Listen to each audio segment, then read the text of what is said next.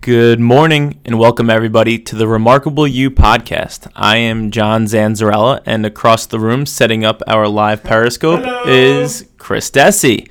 He gives a big hello, and uh, today we're going to have some fun, as we always do, and we're going to talk about uh, a touchy subject, something that a lot of people don't like talking about, um, but we're going to talk about getting fired. How to insulate yourself from that, and uh, some of the things you can do if that does indeed happen. The stark reality is this we see in the news every day, weekly, monthly, more and more companies laying off large amounts of executives. It is no longer the business world where you work at one company for 30, 40 years, you have a nice retirement party, you get a gold watch, and that is it. More and more, we are seeing turnover in the baby boomer generation, um, in the senior level executive generation. And for the millennial generation, it's less firing turnover and more just hopping from job to job. So, for those of you who don't know Chris's background, he was actually fired three times in two years.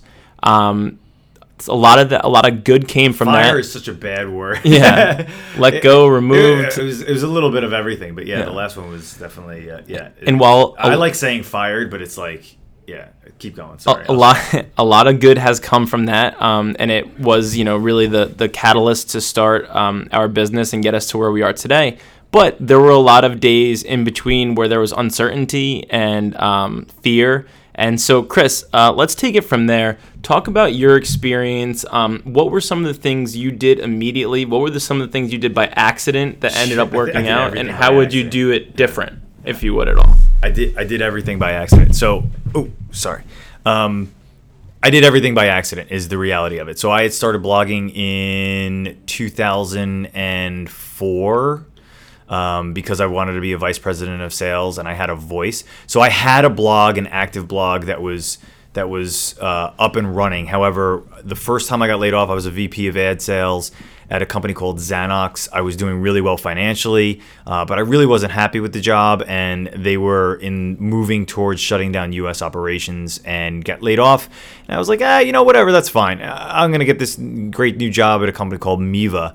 Um, I jumped over to Miva within two weeks. Like there was literally no downtime uh, where I got laid off and it was, whoop, got a job and we're good to go. And I was thrilled about that because I was kind of doubling down. I had a severance package from Zanox and I was going to Miva. Miva was acquired five months later and I was one of the first people to get let go there. Um, that was just kind of like a bad luck situation. And then I said, all right, let me pause and let me get into social media. I really wanted to get into social media. And what I did in that process helped me insulate myself. And that was the stuff that I always talk about, where I purchased the URL facebookshouldhireme.com, um, which got national attention and was featured in Fortune magazine. And did those things on my own dime. And I went out to the Web 2.0 conference, took notes, networked, met a ton of people, again, on my own dime while I was out of work, and took all of that experience and approached Buddy Media uh, and got a job offer for Buddy Media for much less money than I had previously been getting because of the time. Like it was just the time of like what was happening with our economy. It was you know 2007, 2008 when everything was imploding and we are just kind of bouncing out of that. Um, so I just took the job and I was thrilled to be working in social media. And a year and change after working at Buddy Media. Um, I was fully drinking the Kool Aid, completely caught off guard. I was caught with like my pants around my ankles. I had no idea. Like the morning that I got let go, I signed an NDA uh, with a company, Publishers Clearinghouse, for a deal for $350,000 that was coming in that eventually closed. There was a deal in the pipeline with the Philadelphia Eagles that eventually closed. I was closing deals and. Um, frankly, I think I just made like political missteps at that job and uh, flubbed up and was fired. I mean, the Buddy Media, I got fired. It was uh, unceremoniously, you're leaving. You know, uh, my laptop was gone. Clean out your desk and get out of here, um, which stinks. But the things that I had done were blogging, uh, paying attention to what was happening in my market, understanding everything that was happening into the in the market. But I don't want to like always rehash my stories. Uh, What I do want to talk about is maybe some uh, best practices for people that are um, interviewing, that are looking for a new job. A, a friend of mine, uh, I won't mention his name because uh, I don't want to embarrass anybody. Um, you know, I'm going to see him this weekend. Maybe I'll ask him if I can mention his name on the podcast. But came to me while he was in an interview process in the financial market and was kind of like, "Hey, man, what are some tips and tricks that I can use while I'm going through this interview process. So I gave him some insider information. I was kind of like, listen, man, you know, leverage make it easy for the hiring manager. Make sure that you're approaching these interviews where you're coming to the hiring manager and you're saying listen i built a 10 page deck which is what i did at buddy media. I, I built out a 10, 10 slide deck and actually i did that for zanox to be a vp of their ad sales where i was like a 15 slide deck of what i envisioned i would bring to the table to make their lives easier and saying this is what i want to do. This is how i want to execute it. And i think that that's sort of like the first key step for anybody that's looking for a job that it's not just about getting an offer it's not just about getting uh, placement somewhere. It's about coming in and really affecting change within the organization and that should be their approach no matter what. And i think I would love for you to talk about some of the recent advice that you've given to some of your friends because it's more of the millennial generation. You know, I'm 40 years old. People understand that they need to go the extra mile in order to get a job when they're interviewing at my level because they're most likely senior executives.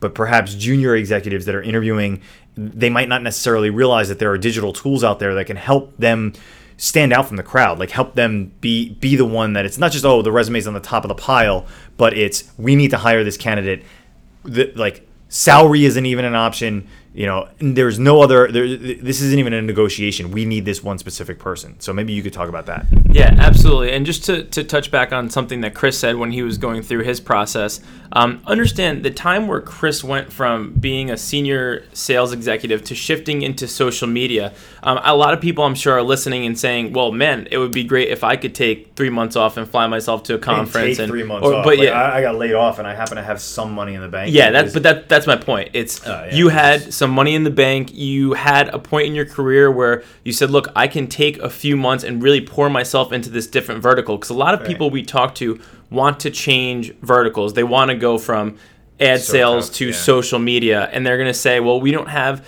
three months to do that. So one of the things we're going to talk about probably towards the end of this is is the little things you can be doing every step along the way to prepare yourself for for that shift. or if there is a shift coming. But um, what chris alluded to is something that I, I was excited about because it's finally happening where it's working. But um, when i speak to students i talk a lot about okay come out of school not just finding any job, hoping you get a job. Come out of school with a targeted list of who you want to work for, what you want to do, and then go and get that job.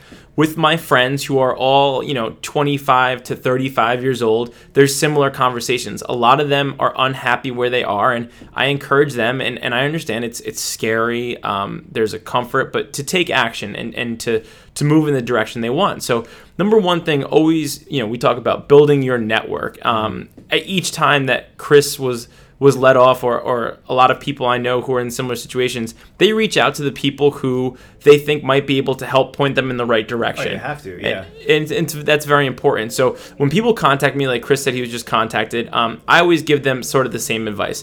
Number one, start a, a, creating your own content. Now, the mm-hmm. person that Chris is referencing to uh, is a good friend of mine. Um, we actually work out at the same gym, and he's very unhappy with his career in law, and he wants to make a specific – switch into a niche he's more comfortable with government relations, government affairs.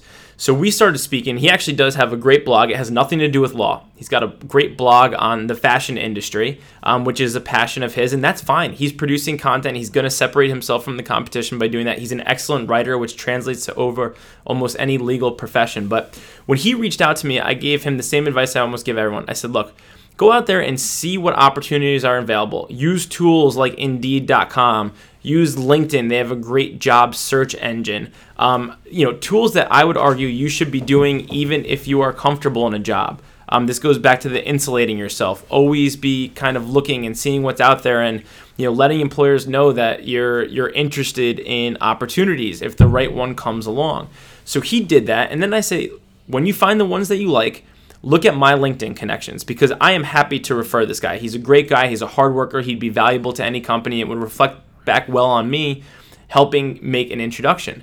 And I said, if there's anyone I'm connected to who works at that company, let me know. I'll introduce you. So lo and behold, last night he reached out to me. He said, you know, I submitted my resume for a job. They've already gotten a lot of resumes. Right now, mine's just one in a stack of pile. But I noticed you're connected to so and so who works there do you know him? Would you mind making an introduction? So it just so happens that the person um, who works there is the brother of a very good friend of mine. I texted his brother last night. He passed the message along, and they were introduced this morning. They're getting on a call this afternoon. What that call is going to happen and what it's going to create is um, a bit of an inside pathway, some optics into the business. What are they looking for in order to fill that role? What are some things you can adjust on your resume to make you look better for that particular role? What should I be expecting? How can I separate myself?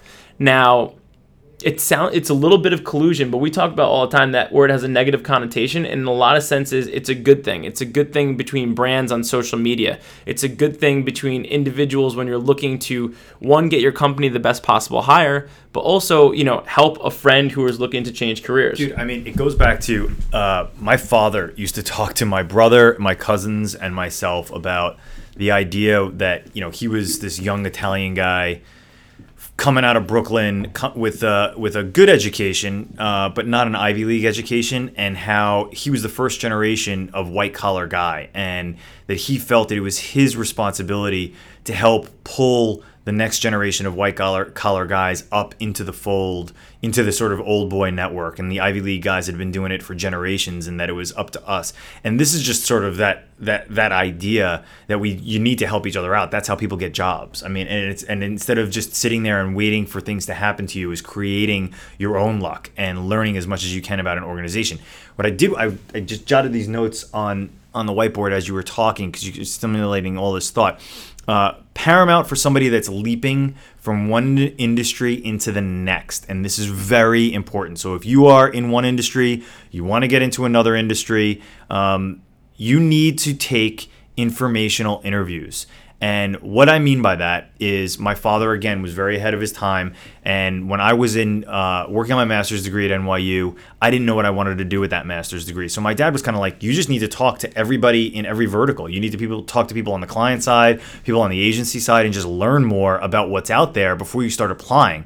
And I think that that's an issue. People start to willy nilly start to apply. They end up at a job that isn't specifically right for them. It's okay. And all of a sudden, 10 years go by and they're like, oh man, I'm stuck in this career that I hate. So I went on informational interviews, and the first informational interview I went on was with Andy Russell. He was the president of AGA, which was a design agency. And I went on the informational interview, and Andy and I hit it off immediately because he played rugby at Princeton. I had played rugby at Loyola fair weather rugby player, really bad at rugby, did it just for the social life, which worked out for me, and that was a lot of fun.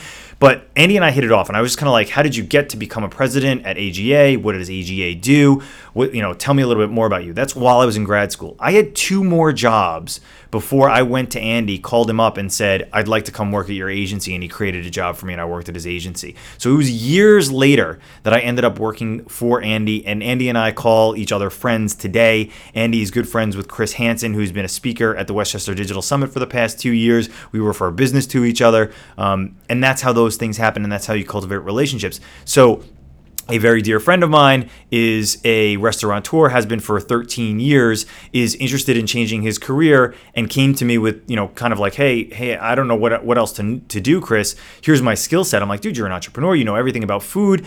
He's like oh technology intrigues me but he's not a technologist. So he's now going on an informational interview with a friend of mine that runs that runs sales for an app called what is it olo O- yeah, Olo. OLO, which is the premier app for restaurants where you can online, o- online ordering for restaurants. So you can see that there's synergy there. He's not going to get a job at Olo, but he's going to learn more about Olo. And maybe two, three years down the road after he sells someplace else, this head of sales at Olo is going to be like, you know, I need to give that guy a call because we need another sales guy that's going to be hungry, that's going to understand the restaurant industry. And I get it, hungry, understands the restaurant industry. um, but that's the idea, is to just take that first step.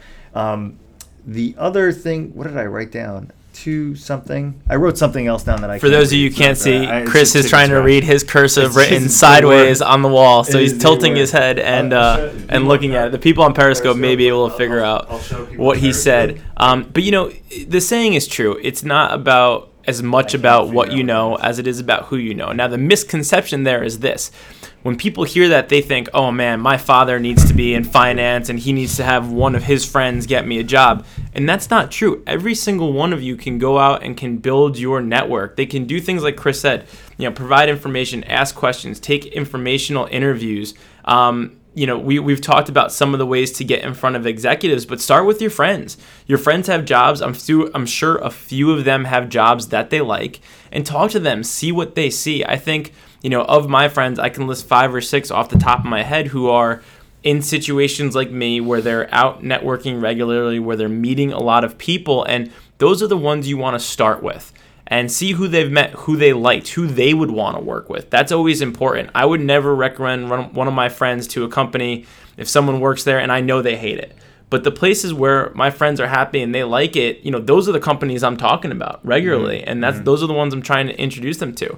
Um, another thing, for those of you who are gainfully employed by a company, congratulations, who, congratulations, that you like very much, and that company is growing or is looking to hire um, be a resource for them. You know, a lot of companies give incentives for that. They're looking for the top notch talent, especially fast growing companies in the tri state area where we live. Uh, they're looking for top notch talent. So be a resource for them. And that's not, don't just go out and post on Facebook, hey, we're hiring, you know, who wants a job?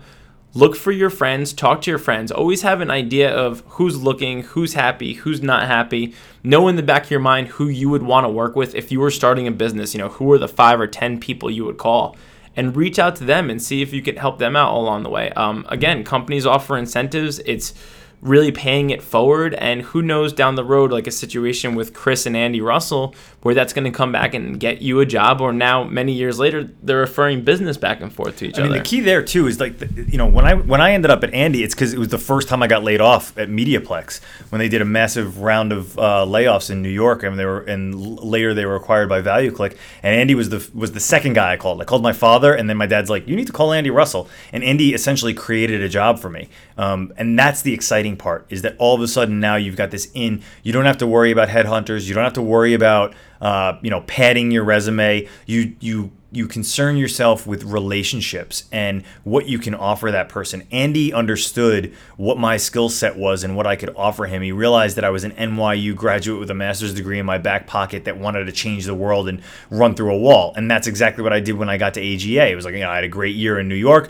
I worked for their London office and I crushed it with sales in their London office. So that's the idea is that you're just getting in front of people and you're networking with the right people that would potentially be able to make hiring decisions for you, either immediately immediately and or in the uh, you know the near term but you need to give something to them. You need to give them what it is that you're good at. You need to say, here are some things that I'm working on. Here are some things that I'm thinking, right? So I mentioned earlier my buddy that was in, you know, restaurant business for 13 years. He might add something during this informational interview and he might get a job. Like I have no idea. He might just be like, listen, you're approaching it all wrong. Restaurateurs don't want to hear from a tech guy. They want to hear from another restaurateur and I could crush it on sales when I go around and I go to each restaurant in my area you never know, man. And that has nothing to do with like listing your resume on on uh, Monster.com or anything along those lines, where people kind of become apoplectic and just freeze and say, "I don't want to redo my resume. I don't want to do that." Great, network, get out there, add value. That, that brings up a good point. So this concept of kind of always be looking and always have your hands out there, seeing what opportunities there are. God forbid if something does happen and you are let go from your company. Um, number one, you know, recently I've, I've, spoken to a few people who it's a burden to update your resume if you haven't looked at it in a while. So I would suggest, you know, every year or so, take a look at that resume, make sure it's up to date, make sure it's ready to go. You never know what's going to happen. Now, Chris, interested in your opinion on this. Other than networking and meeting new people, what other things can people be doing to always be looking? Do you think it's a good idea to have your resume on sites like Indeed.com and be looking at jobs on LinkedIn on a regular basis? Yeah. Okay. 100%. Uh, the only time in my entire career that I was not looking and didn't have something to almost immediately go to was when I was at Buddy Media, and it destroyed me. It absolutely destroyed me. I was drinking the Kool Aid. I'm like, this is it. I'm staying here forever. And I got caught with a left hook, and it was, I got cold cocked and I got laid out cold. And it was one of those moments where, um, I had the conversation with my dad, and he's like, "Well, you know, we, we always talk about always be looking. Where are you looking?" I was like, "I hadn't looked at all. I hadn't updated my resume. I hadn't done anything." You can set on Indeed, you know, you, you know employees at Indeed. You could put your resume up there and nobody will see it. So you could set it to private and you will always have conversations. I would recommend listing your resume on executive search sites that are all going to be private, that are all going to be, you know, they're going to be aware of you keeping uh, an eye on your privacy. Keep the resume updated regularly. It's like cleaning your room, right? Once you clean it, it's easy to maintain it, but always have a relationship with headhunters. Headhunter, if you let headhunters know that you're open to opportunities, but you tell them how you want to be communicated with. Maybe say, don't call me at the office. Here's my cell phone number. Please only use my web-based email address. Don't use your your work email address. People are, you know, come on, be smart people. Um, but yeah, I mean, you never know. You, who, who's to say that if you're at a job that you think is mediocre and you're making, you know, fifty thousand dollars a year and you're making a good living, and all of a sudden a headhunter comes up comes to you and says this is in an industry that you love and they're looking for somebody just like you but they're going to pay 125 why wouldn't you take that leap and take that job? I mean that's how for me in my career that's how i ended up crushing it financially was not staying at the same company and kind of chipping away. It was taking my expertise packaging myself parlaying it into something bigger and then negotiating with the utmost swagger and confidence because I knew that I was the best one for the job and I had a current job. That also helps greatly and this is that's a really good good point. When, when you're always looking and you work with a headhunter and they put some opportunities in your lap and maybe you go on an interview or two um, you are in the control seat you are the one that is uh, in pole position and the energy shifts um, and I've seen it in my own career where if you don't have to take a job, people feel that energy and they're like, oh man, this is the candidate. We need to get them a little bit of extra cash. And that's how I ended up to be a VP of sales at Zanox. I was at Azoogle and it was a great job, but that's when I was a director of sales, wanted to be a VP of sales. And I was able to like aggressively negotiate with them because frankly, I didn't care if they walked away. I was in a job that was good. And if they walked away, super, they'll find somebody else, but I'll also find another job. And they knew that. They knew that they needed to give me an offer that made me sit up, make, made me sit up and take notice. Um, and that's the fun part of all of this, right? If you're always looking and you're always out there, you're generating content, you become a thought leader leader, you become somebody that people are pining for. And that's a good spot to be. I mean, if you want to stay at your company for 10 years, but still get a little ego shot of people like investigating you, super. But don't go off the off the radar for 10 years and then all of a sudden swoop in and say, oh, headhunter, I need to update my resume. And they say, where have you been? I haven't been thinking about you or working for you. Yeah, and on the topic of uh, headhunters, and then we'll wrap up here you know, headhunters, the, the thing I most compare them to is, is personal trainers. You have the ones who do it because they oh, like fitness and they like, you know, making money, or you have the ones who really take pride in their work, in their clients, in seeing improvement, in making a difference. So be careful. Don't just go to any headhunter or recruiter. But I'll tell you what, the the right ones um, that you've made a connection with, that understand your value and you understand how they operate, and you can get on the same page, like Chris talked about they can make all the difference and oh, they yeah. can really help you. I've seen it time and again. Uh, so with that, we're gonna wrap up today. Unless Chris, you have anything else to add? No, I think that's good. That's it. That's the weather is still good today. We're still looking for um, a hairband to make us a uh, an a little, opening it got theme a song. Warm yesterday though. It, I did start sweating. Yeah, you I, jinxed I got it. cocky. I talked about how cool and crisp it was, and then it got warm in the afternoon. In the you office. jinxed it on I the podcast. It. Yeah. Cool. So as always. Um, reach out to us. Let us know what you like, what you dislike. If you have any questions, if you are looking to change careers, keep an eye out for the Remarkable You product. And you can follow us at Chris Dessi on Twitter and Periscope, at John Zanzarella. And make sure to keep up with Chris's blog or subscribe to his newsletter www.chrisdessi.com. Have a great day. See ya.